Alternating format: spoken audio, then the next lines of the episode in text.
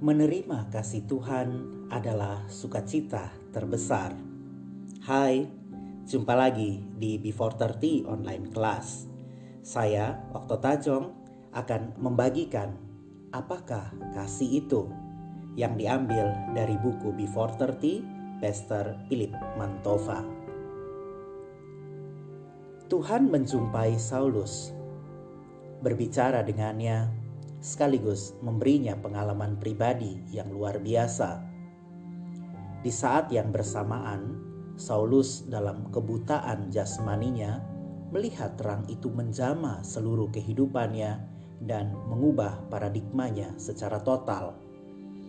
Ia bukan lagi Saulus, sang penganiaya jemaat Tuhan, tetapi telah berubah menjadi Paulus, sang pemberita Injil bagi bangsa-bangsa.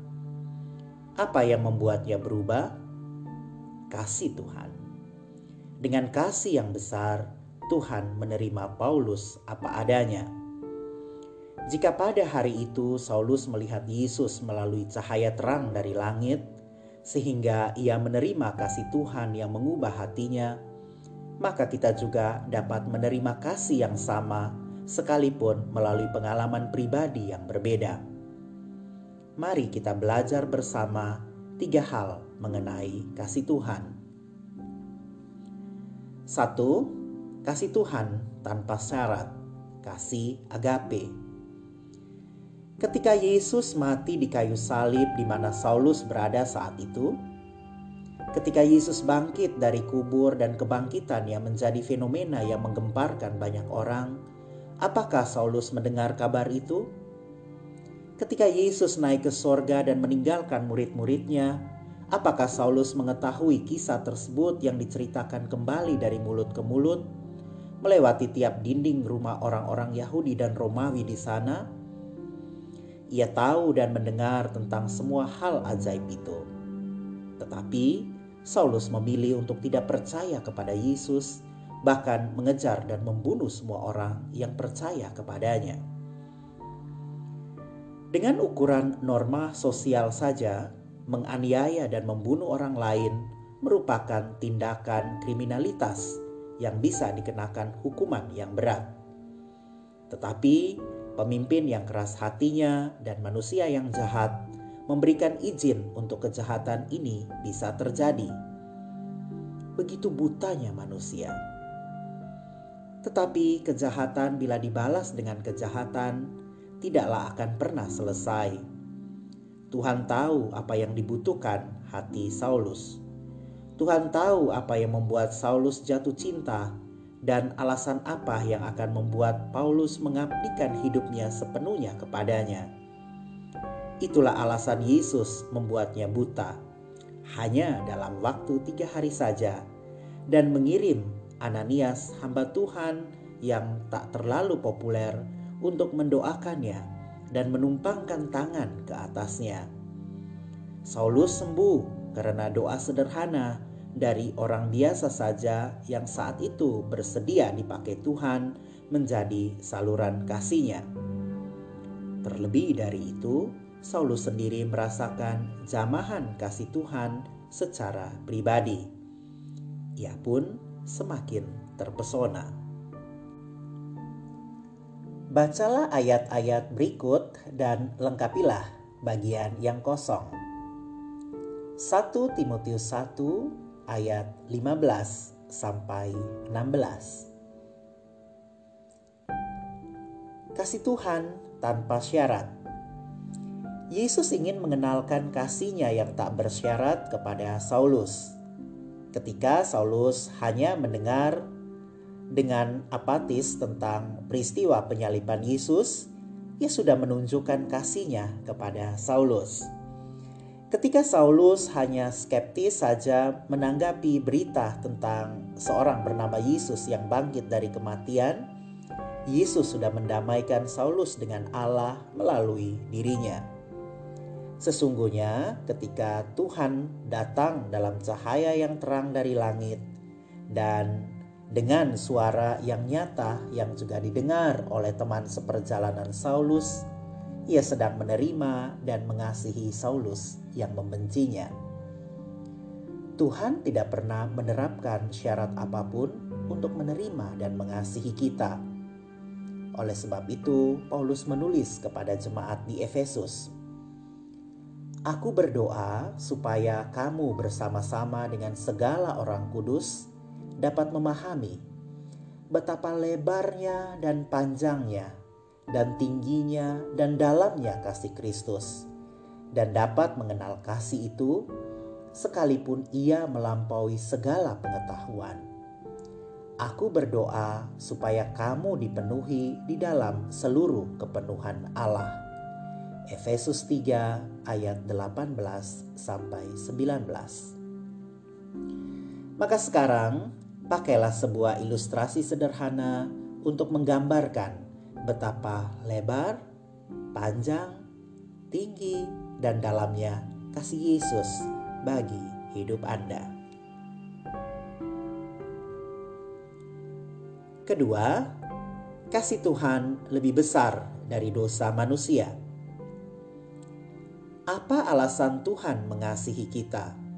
Sekalipun Ia tahu kita tidak mengasihinya. Apa yang membuat Tuhan tetap menunggu kepulangan kita, walaupun Ia mengenal kebebalan hati kita? Apa yang membuat Tuhan yakin kalau kita dapat berubah setelah berjumpa dengannya? Tuhan memiliki alasan tersendiri yang membuat ia tak ragu atas pilihannya dan keputusannya untuk menunggu kita berbalik kepadanya. Tuhan menawarkan kasihnya setiap hari di pintu hati kita yang tertutup dan terkunci. Sesungguhnya kita tidak pernah layak menerima kasihnya yang besar. Sekarang ambil Alkitab Anda dan buku catatan Anda tuliskanlah ayat firman Tuhan di Yohanes 3 ayat 16. Kemudian, bacalah ayat-ayat berikut. Yesaya 1 ayat 18, Roma 4 ayat 7 sampai 8, Roma 5 ayat 15, dan Roma 5 ayat 20. Renungkanlah firman Tuhan. Seandainya Tuhan tidak menyediakan kasih karunia itu, mungkin sampai kapan pun dosa dan pelanggaran kita akan tetap terhitung sebagai hutang yang belum terbayar. Itu berarti maut adalah bagian kita, di mana hanya terdapat kegelapan yang paling gelap dan ratapan serta kertakan gigi. Syukur kepada Tuhan karena Ia begitu mengasihi kita sehingga melalui penebusannya oleh darah Yesus di kayu salib Ia mengembalikan status kita sebagai anak yang dulunya terhilang dan sekarang telah ditemukan dosa-dosaku pada waktu muda dan pelanggaran-pelanggaranku jangan kau ingat. Tetapi ingatlah kepadaku sesuai dengan kasih setiamu oleh karena kebaikanmu ya Tuhan. Mazmur 25 ayat ke-7 Tiga, kasih Tuhan sanggup mengubah hati yang keras. Hidup Paulus tidak berubah ketika ia menyaksikan kematian Stefanus, sebab hatinya keras. Perubahannya secara total baru terjadi ketika Yesus pertama kali menjumpainya di jalan menuju Damsik. Di sana, kasih Tuhan menyentuh hatinya yang keras itu. Seketika itu juga, hatinya dibakar oleh visi Tuhan, sehingga ia berani melepas segala sesuatu untuk mengikut Yesus. Kasih Tuhan mengerjakan keajaiban. Benar, perubahan hidup selalu dimulai dari hati. Seseorang berubah karena hatinya terjamah. Ketika hati itu dilahirkan kembali, dibersihkan dan diisi oleh Roh Kudus, secara otomatis hidup orang itu pun benar-benar menjadi baru.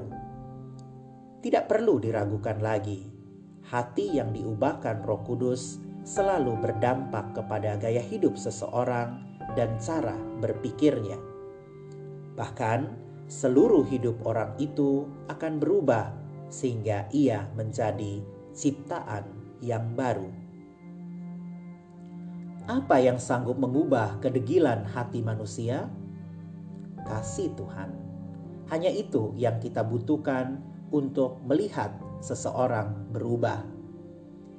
Ketika orang tersebut merasakan jamahan Tuhan mengalir dalam hatinya, tanpa dipaksa pun ia akan menyerahkan hidupnya kepada Yesus.